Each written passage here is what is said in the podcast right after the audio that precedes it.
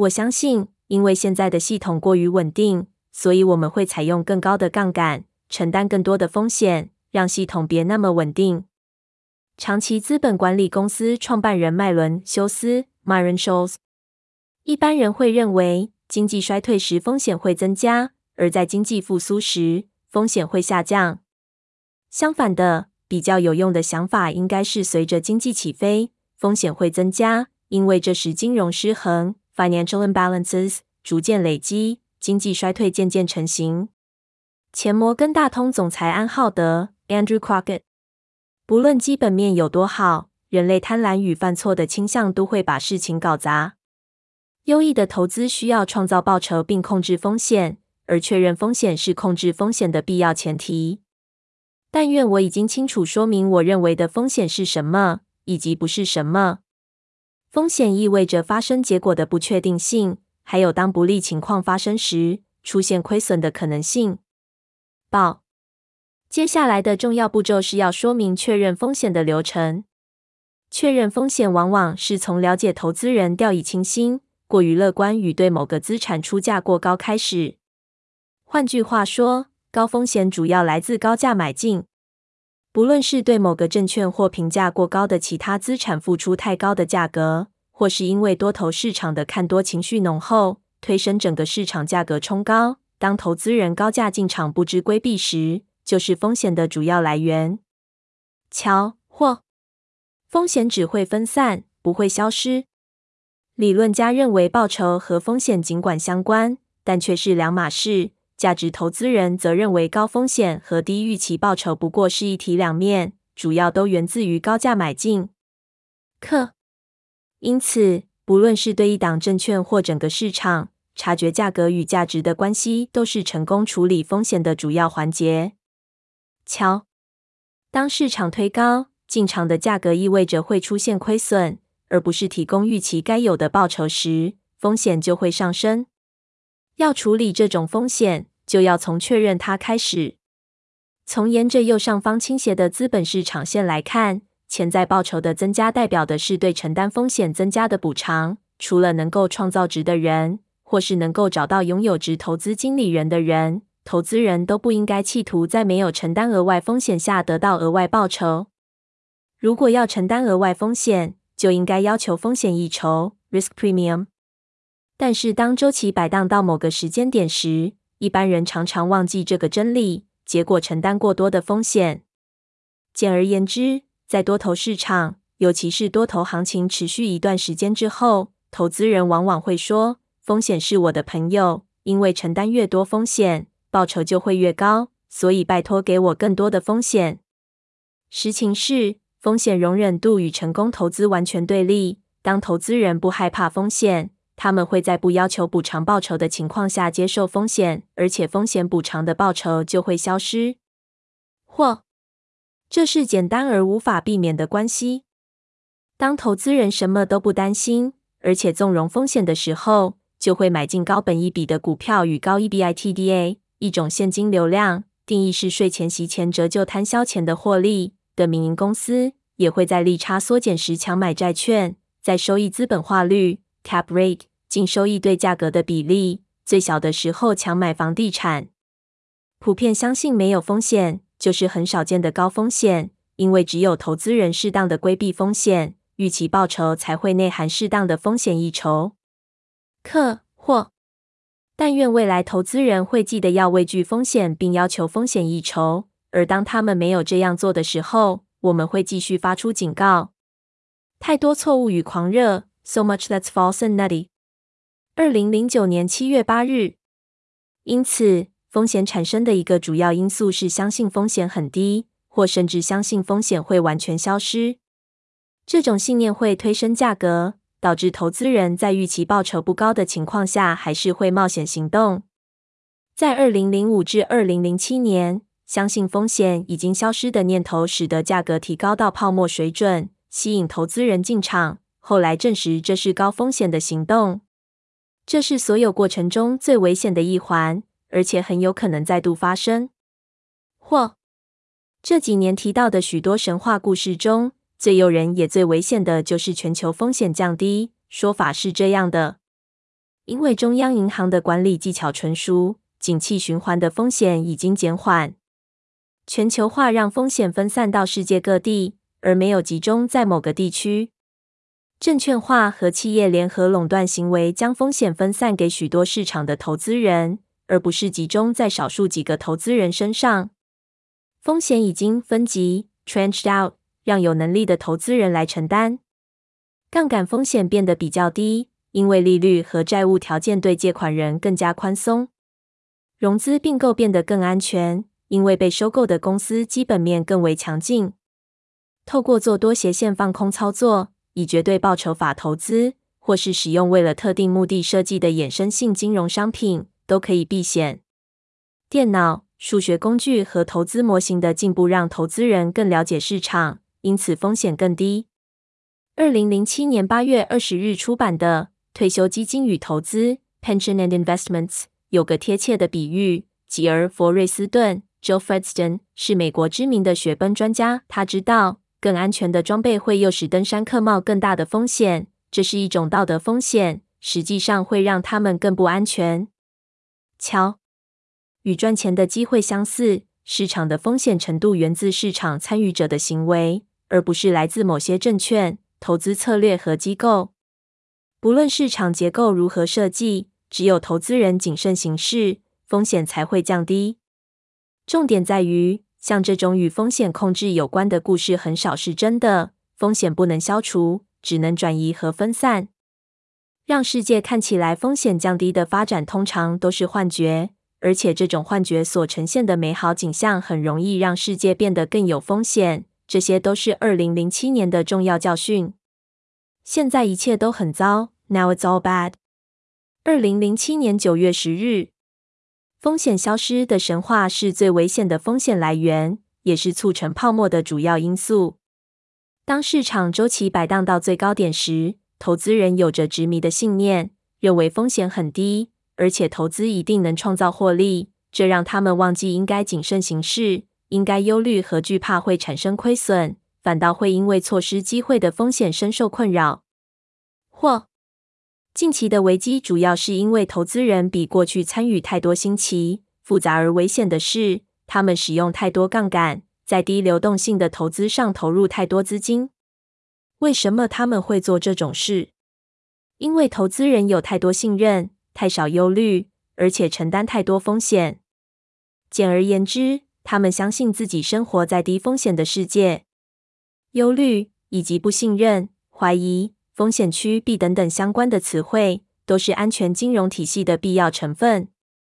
忧虑会阻止高风险贷款的发放，阻止企业承担超过负荷的借款，阻止投资组合变得过度集中，而且阻止未经证实的计划变成狂热。当忧虑和风险趋避在该出现的时候出现，投资人就会产生怀疑，着手调查，而且谨慎行事。他们就不会参与高风险投资，或是在预期收益上要求提供适当的补偿。但是只有当投资人有效地规避风险时，市场才会提供适当的风险溢酬。当忧虑不足时，高风险借款人和可疑的计划就很容易获得资金，金融体系也将变得危机重重。太多资金去追逐高风险与新的投资标的，这会推升资产价格，而且降低预期报酬与安全性。显然，在危机发生前几个月与几年间，太少市场参与者表现出应有的忧虑。检验标准 Touchstones。 二零零九年十一月十日，市场环境变了，风险评估也变了。投资风险主要来自太高的价格，而太高的价格常常来自过度乐观、怀疑与风险趋避不足。可能的根本因素包括安全资产的预期报酬偏低，高风险资产近期的杰出表现、强劲的资金流入，以及信用贷款容易取得。关键在于了解是哪些因素让这些产生冲击的事情发生。投资的思考流程就像一条锁链，每一次投资都要设定下一次投资的需求。下面是我在二零零四年对这段过程的描述。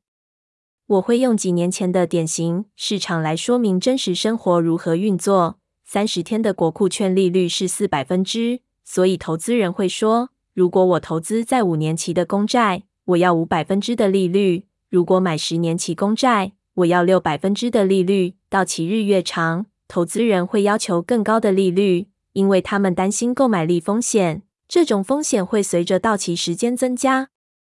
这就是为什么殖利率曲线 （yield curve） 通常会随着资产到期时间逼近往右上方倾斜的原因。而殖利率曲线其实是资本市场线的一部分。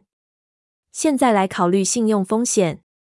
如果十年期国库券的利率是六百分之，我不会去买信用平等列为 A 级的公司债，除非他承诺的利率有七百分之。这就引进了信用利差 （credit spread） 的概念。我们假定的投资人如果要把投资标的从公债 （govy） 转为公司债 （corporate）， 会多要求一百个基点。如果投资人都有这样的感觉，那么一百个基点就是利差数字。要是我们转而投资非投资等级的债券呢？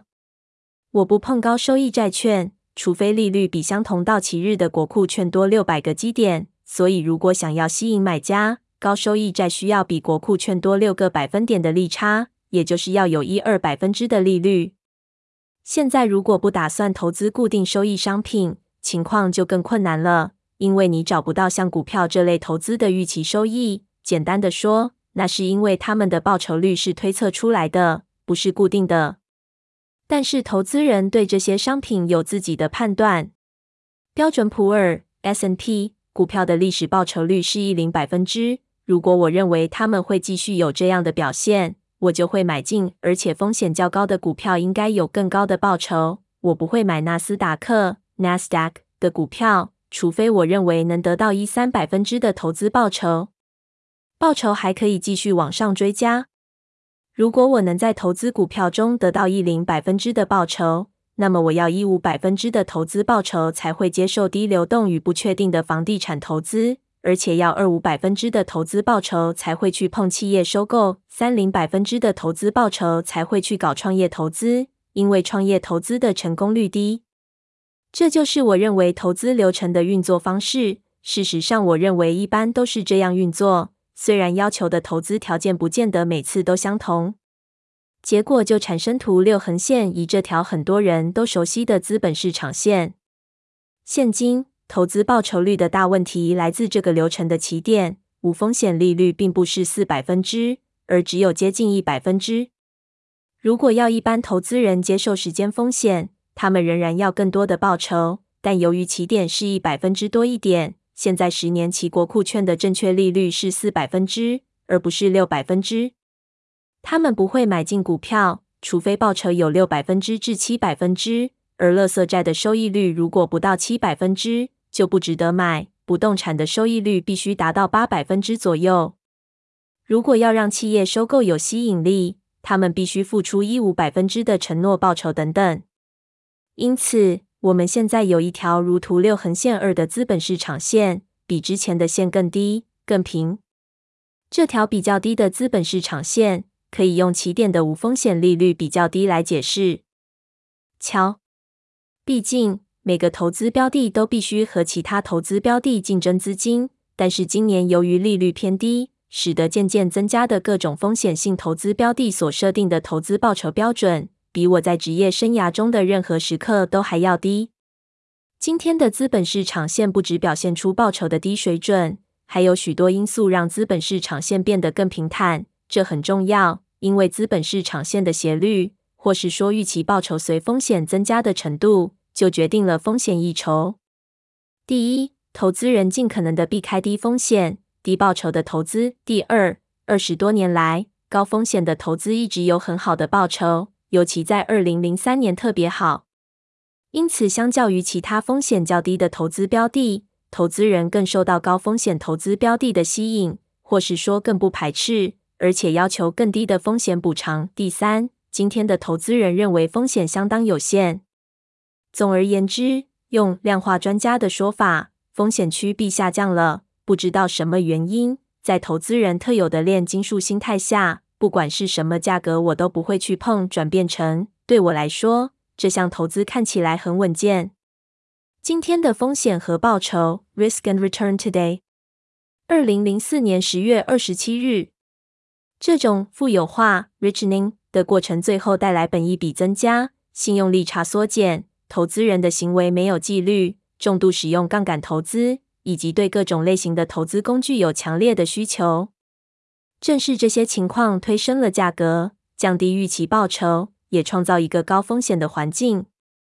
风险情绪评估，风险对投资至关重要，却又很短暂，无法衡量。这些因素让它难以确认，尤其在投资人情绪高涨的时候。但是我们必须确认风险。在二零零七年七月写下的这段话中，我会带你了解橡树资本当时衡量投资环境与风险情绪 （risk mood） 的评估过程。其他时间的实际情况可能不同，但我希望这个流程的例子能对你有所帮助。我们现在二零零七年中处于什么情况？在我看来，并没有什么秘密。我见到怀疑、害怕和风险区必都处在低水准，大多数的人都愿意承担风险性投资，因为传统、安全的投资标的所提供的报酬实在少得可怜。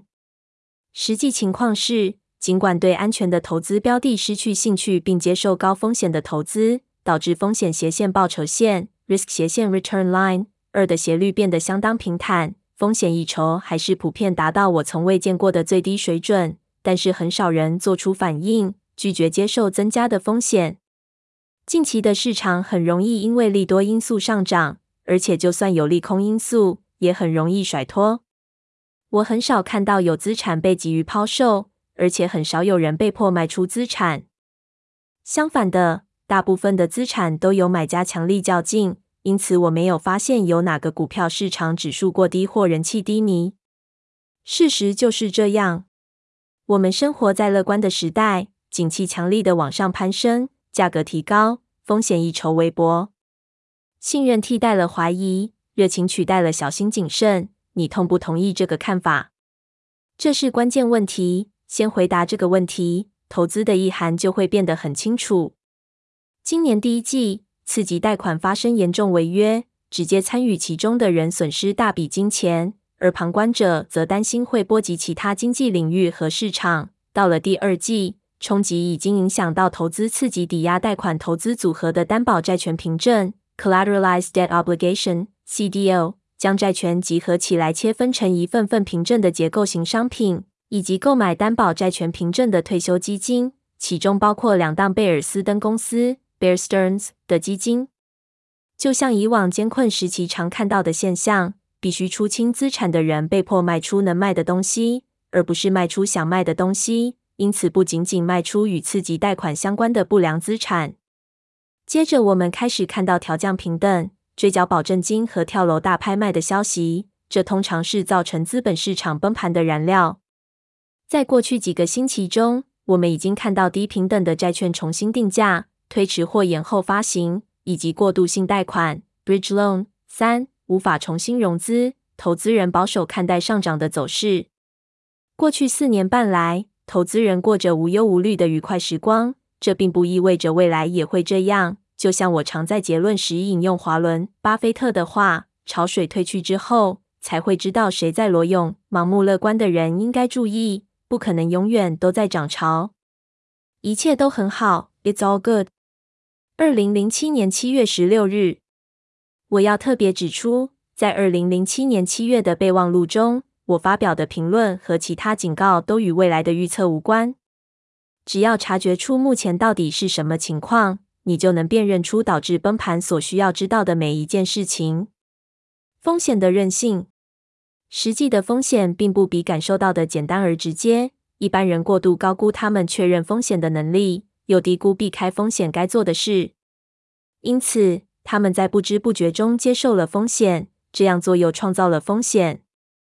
这是为什么必须运用不常见的第二层思考来探究这个问题的原因。当投资人的行为改变市场时，风险就会增加。投资人哄抬资产价格，让未来才会出现的价格增值加速提前到现在，因此拉低预期报酬。随着心态的强化，投资人变得大胆无畏，进而停止要求适当的风险溢酬，最终带来讽刺的结果。随着越来越多人承担新增加的风险，承担新增风险的补偿报酬事实上却在缩水。因此，市场并不是一个让投资人操纵的静态场所，它会做出回应，并借由投资人自己的行为重新塑造。投资人增加的信心会创造更多应该担忧的风险，就像增加的恐惧和风险趋避结合后，会在减少风险的同时增加风险一筹一样。我把这种现象称为风险的韧性 （perversity of risk）。瞧，或不管什么价钱我都不会买进。每个人都知道这个风险太大了。在生活中，我听到很多这样的话，而我也因此参与随之而来最好的投资机会。事实是，大众对风险的误解至少与对报酬的误解一样频繁。一般普遍认为一项投资标的过热，所以难以掌握。这样的看法几乎总是错的。真实情况常常正好相反。我深信，投资风险最常发生在最不容易察觉的地方，反之亦然。当每个人都相信某个东西高风险的时候，他们不愿意购买的意愿通常会让价格降低到没有风险的水准。普遍悲观的意见能使它成为风险最低的东西，因为价格中所有乐观因素都被消除了。当然，正如漂亮五十投资人的经历证明，当每个人都相信某个东西没有风险的时候，就会拉抬价格到有巨大风险的地步。没有风险值得恐惧，也就没有提供或要求为了承担风险而得到的报酬，也就是没有风险一筹。这会使最受推崇的东西变成风险最大的东西。会有这种吊诡存在，是因为大部分的投资人决定一件东西是否有高风险，看的是品质，而不是价格。瞧，但是高品质的资产也会有风险，低品质的资产也可能很安全。可一切只看要付多少钱购买，因此兴起的狂热不只是造成潜在低收益的来源，也是高风险的来源。每个人都知道 ，everyone knows。二零零七年四月二十六日，一个基点等于零，零一百分之，所以一百个基点就是一百分之，也就是资本市场线，指个人或企业短期需要借钱周转的暂时性融资。